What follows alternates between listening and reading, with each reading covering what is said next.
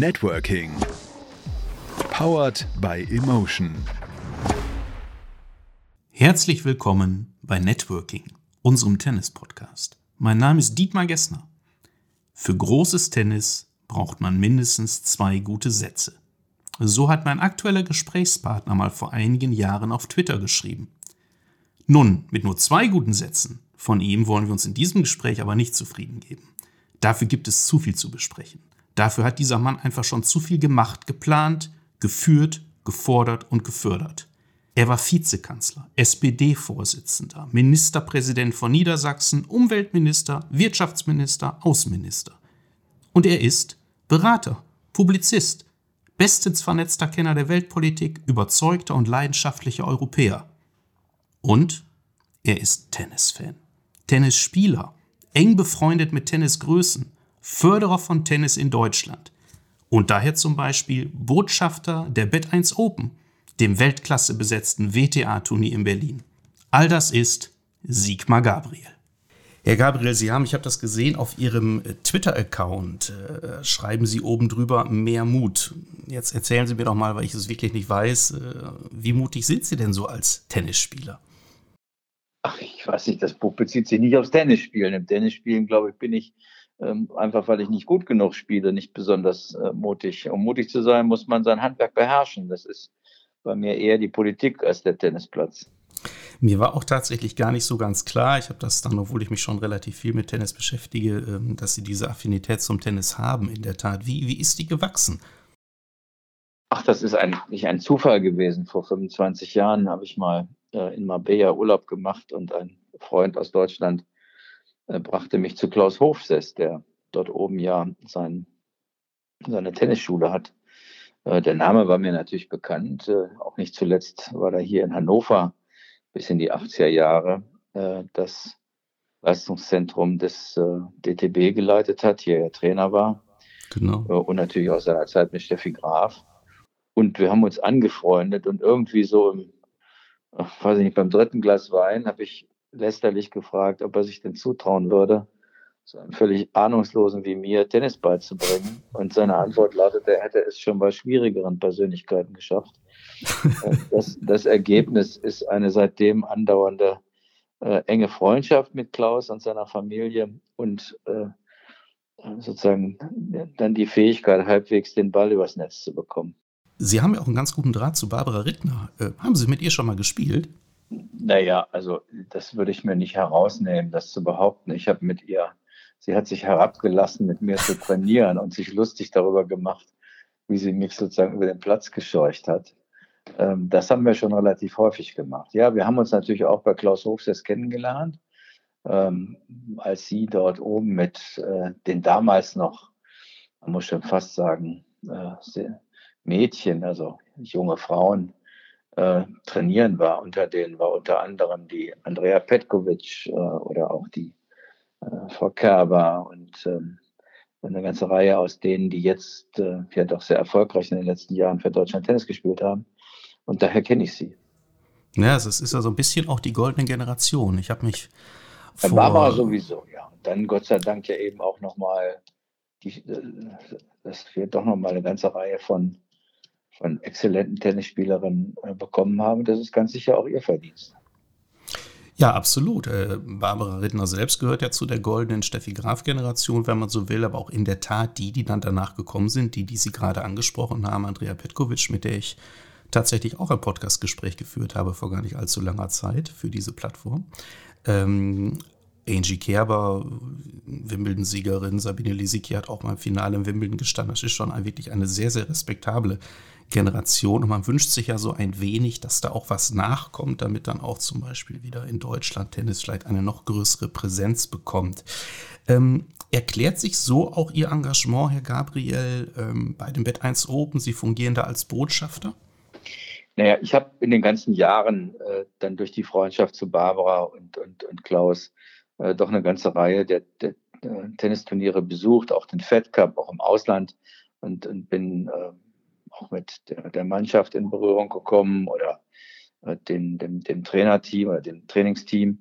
Und da haben sich einfach Freundschaften entwickelt. Äh, und äh, irgendwann hat Barbara mich gefragt, ob ich bei diesem Projekt in Berlin äh, dabei wäre, um ihnen ein bisschen zu helfen. Da habe ich natürlich zugesagt.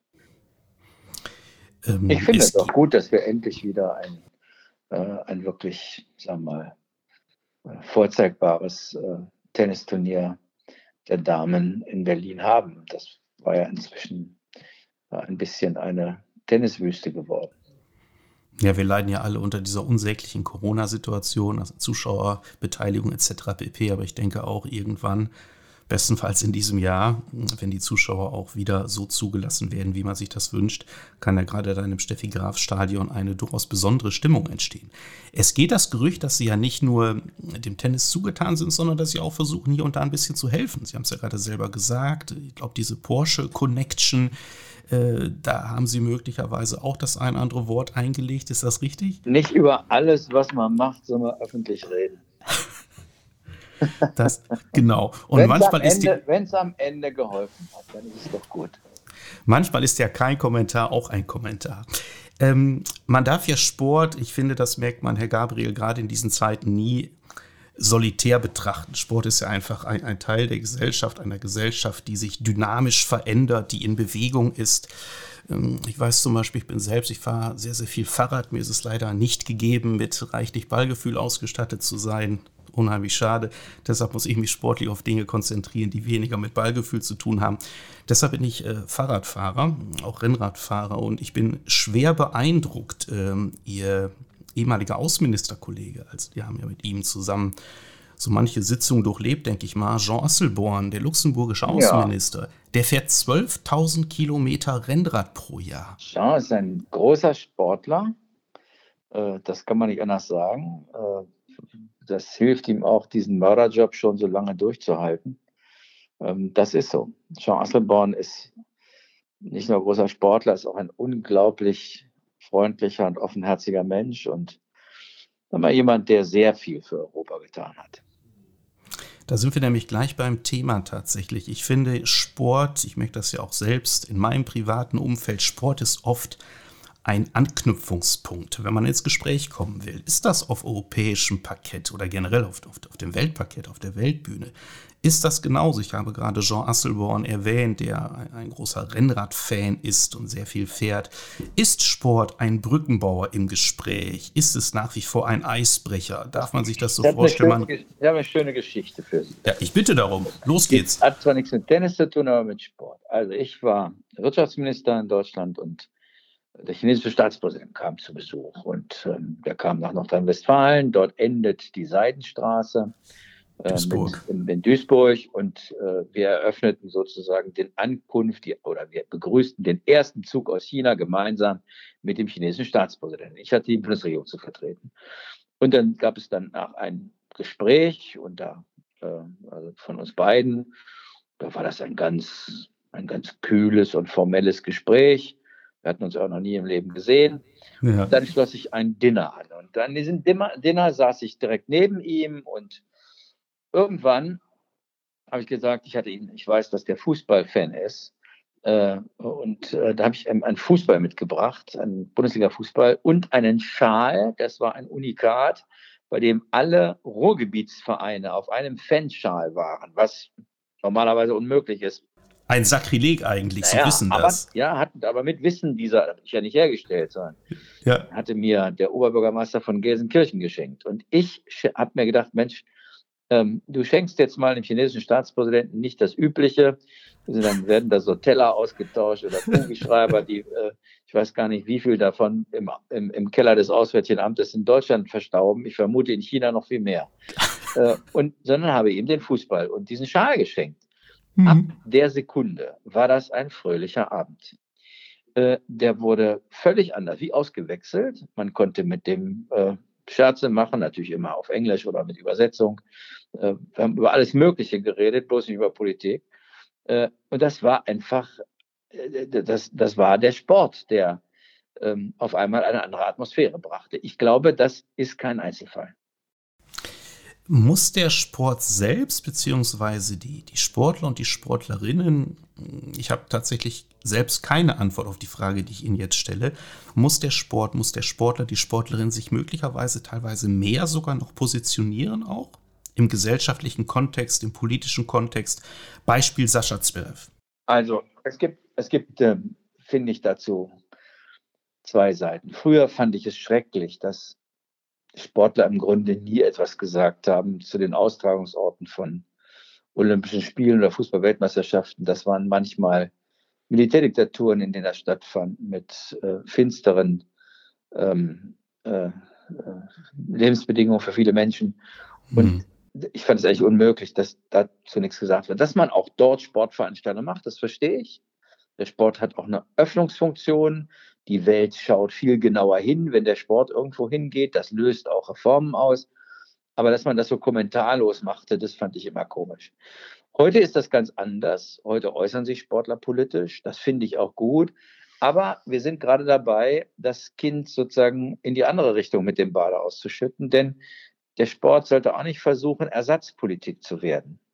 Und wenn man über ein Land redet, dann finde ich es ganz gut, wenn man sich vorher ein bisschen intensiver damit befasst. Ich zum Beispiel habe überhaupt kein Verständnis dafür, wie in Deutschland öffentlich über Katar geredet wird.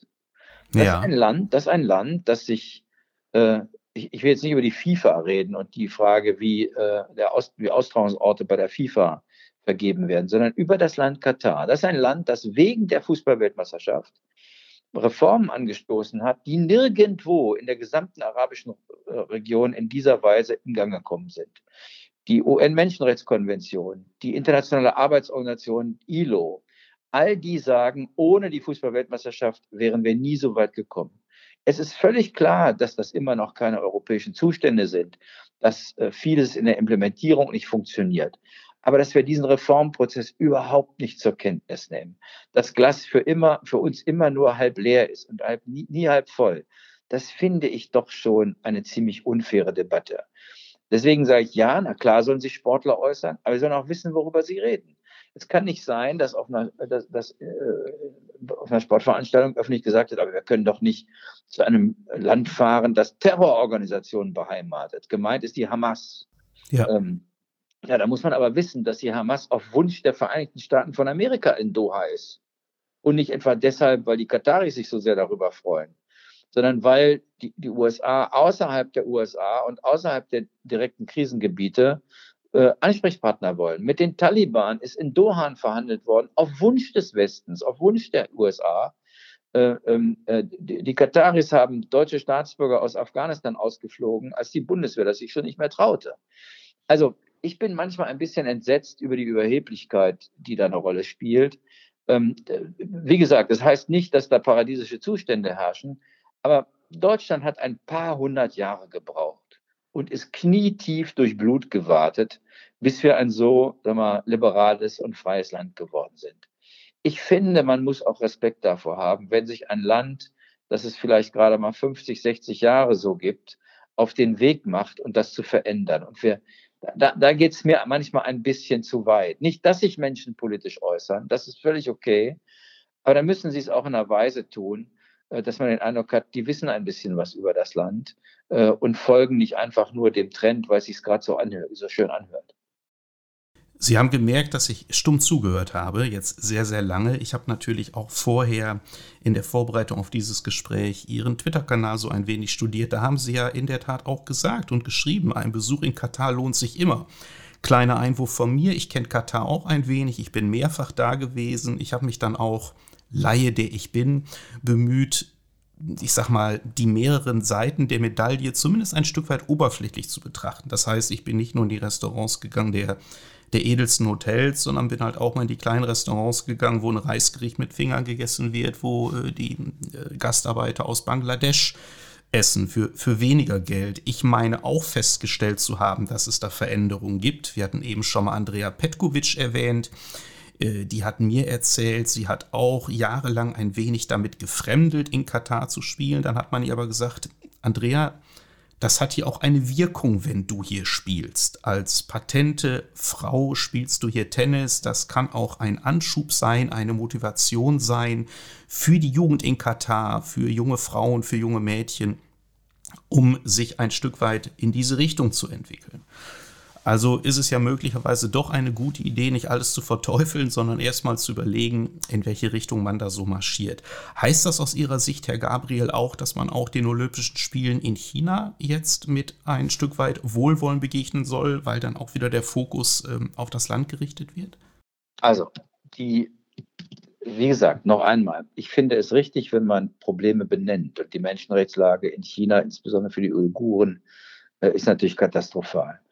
Äh, ich glaube nicht, dass man den Sport zur Ersatzpolitik machen kann. Also mhm. jetzt sozusagen einen Boykott der Olympischen Spiele äh, zu fordern, äh, das, ich finde, das bewirkt überhaupt nichts. Dass man als Politik äh, signalisieren kann, wie die Amerikaner das machen. Wir haben unsere Kritik an dem, wie das bei euch abläuft, deswegen schicken wir keine Diplomaten zu den Spielen. Das finde ich ist eine nachvollziehbare Reaktion. Aber Boykottaufrufe, dann versucht man mit der mit, der mit dem Sport etwas durchzusetzen, wozu die Politik nicht in der Lage ist. Da muss man aufpassen, dass man den Sport nicht überfordert. Ich finde, das ist ein interessanter Punkt. Ähm, Stichwort Olympia, da fällt mir ein, in der Tat, ähm, Ihr Parteikollege Olaf Scholz ist Kanzler. Ich habe Olaf Scholz hier in Hamburg erlebt, äh, als es darum ging, ob Hamburg möglicherweise die Olympischen Spiele bekommt. Äh, das hat nicht funktioniert leider. Referendum ist so ausgegangen, wie ich mir das nicht gewünscht habe. Die Bevölkerung hier in Hamburg hat dagegen gestimmt. Würden Sie sagen, Herr Gabriel, dass es jetzt vielleicht wieder mal an der Zeit ist, dass sich Deutschland auch von der Spitze committed, um eine solche Großveranstaltung auszurichten, um vielleicht auch zu zeigen, auch wir, ein demokratisches Land, auch Deutschland könnte mal wieder versuchen, Stichwort Sommermärchen 2006, eine Großveranstaltung auszurichten. Also, Wie Olympia. Also ich war damals äh, großer Befürworter der, äh, aus des, der Austragung der Olympischen Spiele in Hamburg und hätte ehrlich gesagt gewettet, dass wenn es eine Stadt gibt, die dem Zustand, dann sei es, wäre es Hamburg und war auch entsetzt, dass das nicht der Fall ist. Aber jetzt muss man zur Fairness halber sagen, das hängt natürlich davon ab, dass Organisationen wie die FIFA oder auch das Internationale Olympische Komitee äh, ihr eigenes Image verändern. In, hm. Bei vielen Menschen gel gelten diese Organisationen als korrupt, ähm, als, äh, als, als Organisationen, wo es nur noch ums große Geld geht und der Sport im Grunde die Nebenrolle spielt. Und an manchen dabei ist ja auch was dran. Und dann sagen Menschen, wir wollen nicht, dass unsere Steuergelder hier für Stadien ausgegeben werden, die hinterher leer stehen. Und wir wollen vor allen Dingen nicht äh, Steuergelder dafür ausgeben, dass da die Geschäftemacher am Werk sind. Die, das, das, Gegen, das Gegenbeispiel dafür sind die, ist die Fußballweltmeisterschaft 2006 in Deutschland gewesen. Ja. ja, die hat auch Geld gekostet, aber sie hat das Image Deutschlands unfassbar ins Positive verwandelt. Das ganze Land war wie auf Wolke 7. Äh, also äh, ich würde mir sehr wünschen, dass wir uns weiter bewerben, aber wir müssen auch unsere, unseren Einfluss äh, ausüben, dass diese internationalen Großorganisationen für Sportveranstaltungen auch wirklich einen Reformprozess einleiten. So kann das nicht weitergehen. Ich meine, die FIFA damals unter ihrem, unter Sepp Blatter, das ist ja eigentlich eine unfassbare äh, äh, Veranstaltung gewesen. Und deswegen glaube ich, dass daher natürlich das Misstrauen vieler Menschen kommt und dass sie sich nicht missbrauchen lassen wollen. Also es gibt beide Seiten. Ne? Es gibt auf der einen Seite mal, den Vorteil solcher Veranstaltungen, gerade auch für unser Land. Das ja. äh, ist fantastisch. Und auf der anderen Seite muss man die Menschen verstehen, die sich nicht missbrauchen lassen wollen. Ja, ich habe ja tatsächlich zum Hamburger Scheiter eine ganz eigene Meinung. Vielleicht äh, ergreife ich die Gelegenheit jetzt einfach mal und frage Sie das, äh, ob Sie das möglicherweise sogar ähnlich sehen. Damals, als es darum ging, meine These, die muss nicht stimmen, damals, als es darum ging, bekommt Hamburg äh, das Referendum durch, finden die Olympischen Spiele da möglicherweise statt oder nicht, hatten wir folgende Situation. Olaf Scholz war ein sehr erfolgreicher, sehr beliebter Bürgermeister hier in Hamburg, SPD. Die wichtigen Ministerien und auch das Kanzleramt war seinerzeit CDU geführt. Also mit wichtigen Ministerien meine ich die, die sozusagen Gelder hätten freigeben müssen, damit die Olympischen Spiele in Hamburg ausgetragen werden können. Olaf Scholz hat immer die Olympischen Spiele auch als städtebauliches, als infrastrukturelles Projekt gesehen und ja. hat, wie ich finde, das auch ganz offen so kommuniziert. Tatsache ist, als das Referendum stattfand, gab es keine Garantie, weder von Frau Merkel noch von dem CDU geführten Ministerium, Ministerien. Äh, es war Schäuble, der das verhindert hat, der Finanzminister. Der Wenn Sie es sagen, bereit. muss ich es nicht sagen. Naja, ich habe die Verhandlungen ja als Bundes Mitglied der Bundesregierung miterlebt. Äh, äh, wir, wir waren alle dafür, das zu machen und äh, das Risiko konnte nicht die Stadt Hamburg alleine tragen. Und das haben die Menschen natürlich auch gemerkt, äh, dass ja. die fehlende Zusage äh, des Bundes dieses Risiko alleine bei ihnen liegen würde. Ich hätte mir auch gewünscht, die wären, ähm, sagen wir mal, wären offener gewesen dafür. Ob das daran liegt, dass die CDU diese äh, Bereiche besetzt hätte, das weiß ich nicht, weil ich hoffe nicht, dass sagen wir mal, äh, so kleinkariert in der, so kleinkariert habe ich weder Frau Merkel noch Herrn Schäuble erlebt. Ähm, aber der Finanzminister ist äh, in der Regel jemand, der einen Geburtsfehler hat, nämlich hat klebrige Finger. Er will kein Geld hergeben. Das ist egal, in welchem, egal. Das hat der Scholz, als er Finanzminister wurde, auch. Das ist ein genetischer Defekt bei Leuten, die. Herr Gabriel, wie kommen wir jetzt bloß zurück zum Tennis? Wir haben eben darüber gesprochen, die, die, die Verbindung, die Sport herstellen kann, die auch Tennis herstellen kann. Sie haben die wunderbare Geschichte erzählt, China, Ende der Seidenstraße, Duisburg, wie der Sport dann doch eine Gesprächsatmosphäre geschaffen hatte, die, die man vorher gar nicht so kannte. Ähm, ich glaube, es gibt den Wunsch bei dem Turnier in Berlin, ähm, möglicherweise ihre Kontakte da auch ein wenig zu nutzen, um Botschafter einzubinden. In Berlin sind sehr viele Botschaften logischerweise. Ähm, mögen Sie da ein, zwei Dinge vielleicht schon mal skizzieren? Ist es vielleicht wirklich so, dass Botschafter anderer Länder dann, ich weiß es nicht, wird ein kleines Forum gebildet, diskutiert man, trifft man sich auf der Anlage diesen Wünschen? Naja, also nun müssen Sie wissen, die Botschafter, die in Berlin sitzen, haben äh, ein bisschen zu tun. Haben den ganzen Tag ähm, äh, Einladungen zu allen möglichen Veranstaltungen. Äh, aber was natürlich möglich ist, ist, sie ähm, also zum Beispiel käme wirklich Steffi Graf, äh, da wäre wahrscheinlich die halbe Politik äh, Berlins bei diesem einfach bei dem Turnier anwesend, ja. weil, sie ein, weil sie einfach so eine unglaublich populäre und ja auch sympathische äh, Sie kennen sie ein wenig, oder? Nein, ich kenne sie nicht. Ich kenne sie nur von Klaus Hofsess und Barbaras Erzählungen. Okay. Äh, ich, ich glaube, ich habe sie mal getroffen, aber nur ganz kurz die wird sich nicht an mich erinnern. Aber sie ist einfach, das ähm, sehen Sie und das merken Sie auch aus den Erzählungen. Viele würden da kommen. Aber wenn zum Beispiel ausländische Spielerinnen äh, dort äh, hinkommen, dann glaube ich, gibt es eine Möglichkeit, die Botschafter der Länder, äh, aus denen Spielerinnen da sind, mal zu einem gemeinsamen Abendevent einzuladen. Natürlich geht das. Äh, und auch ein paar Unternehmen einzuladen. Das, glaube ich, kann man machen. Barbara Rittner hat mich gebeten, Ihnen eine Frage zu stellen, hat sie mir extra gemailt. Würden Sie gerne Andrea Petkovic in der Politik sehen? Ich weiß nicht, ob die ich stellt da, Fragen. Ich mag die, Andre, die, die, die, die Andrea Petkovic zu sehr. Und was, was weißt du, was da los ist dann? Äh, also, ähm, die Andrea Petkovic ist wirklich insofern einmalig, als sie äh, nicht nur exzellent Tennis spielen kann, sie hat auch ein kluge, ist eine kluge Beobachterin und hat eine gute Schreibe. Absolut. Äh, also das, das kann ich mir gut vorstellen. Wenn sie in die Politik geht, dann kann ich nur hoffen, dass die SPD klug genug ist, ihr ein gutes Angebot zu machen, äh, äh, weil, weil die einfach ähm, äh, eine klasse Frau ist. So als Tennisfan, wirklich ganz platt als, als Fan gefragt. Jeder hat ja so, so seine Favoriten. Waren Sie damals in dieser Hochzeit, Steffi Graf haben wir erwähnt, waren Sie in dieser Hochzeit Boris Becker, Michael Stich, waren Sie mehr so der Stichtyp oder der Boris Becker-Typ? Nee, Becker. Warum? Das kann ich Ihnen nicht sagen, weiß ich nicht. Versuchen Sie es. War, naja, dessen, dessen, äh, die Kraft, die von dem ausging, äh, die hat mich schon beeindruckt. Das kann ich nicht anders sagen.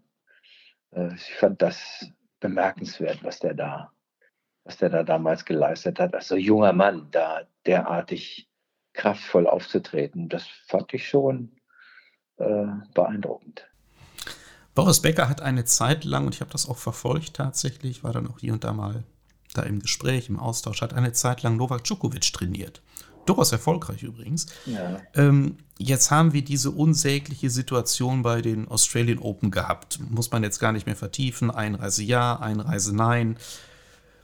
Einfach mal ganz offen gefragt, was ist aus Ihrer Sicht nicht gut gelaufen? Was hätte anders gemacht werden müssen? Ja, Djokovic hätte sich impfen lassen müssen und hätte mit, einer, äh, mit einem klaren Attest einreisen. Hier, für den gelten die gleichen Regeln wie für alle anderen auch.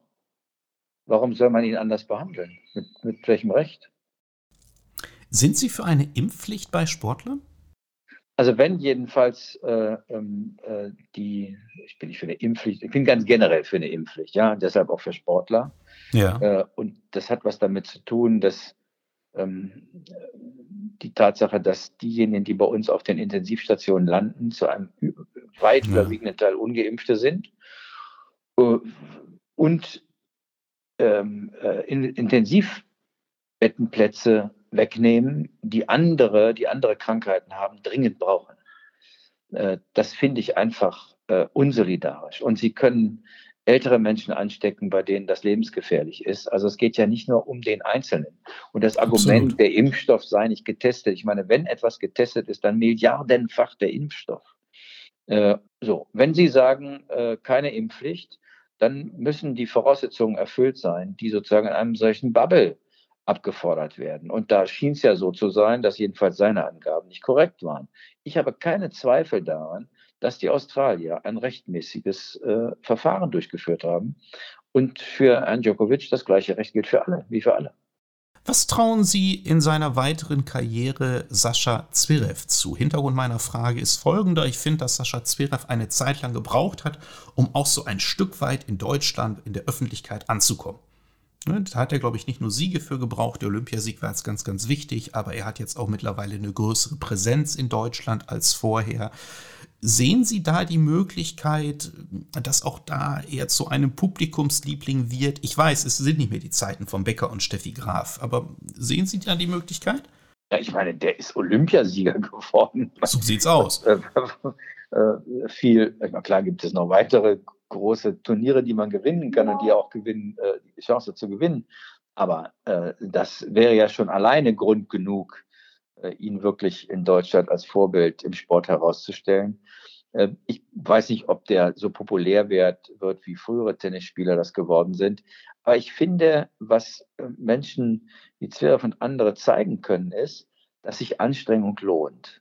Ja. Ich finde, das, Beisp das Beispiel aller dieser Sportlerinnen und Sportler ist doch, dass man es sozusagen mit viel Energie und Anstrengung schaffen kann, ähm, sich auch einen Traum zu erfüllen, richtig gut zu werden.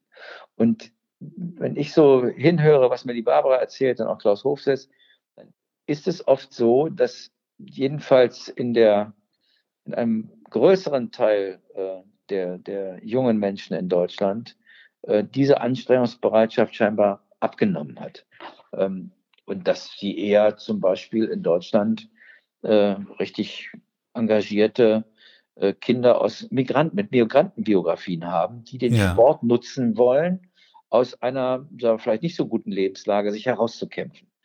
Und ich würde mir wünschen, dass solche äh, Sportbiografien einfach so ein stärkerer Teil der öffentlichen Aufmerksamkeit werden, dass man sieht, was man schaffen kann und dass man auch heute noch sich Träume verwirklichen kann. Natürlich nicht, klappt das nicht bei jedem, aber ich selber, selbst wenn man nicht nur eins wird, äh, aber einfach Erfolgserlebnisse verspürt, bei der sich Leistung wirklich lohnt.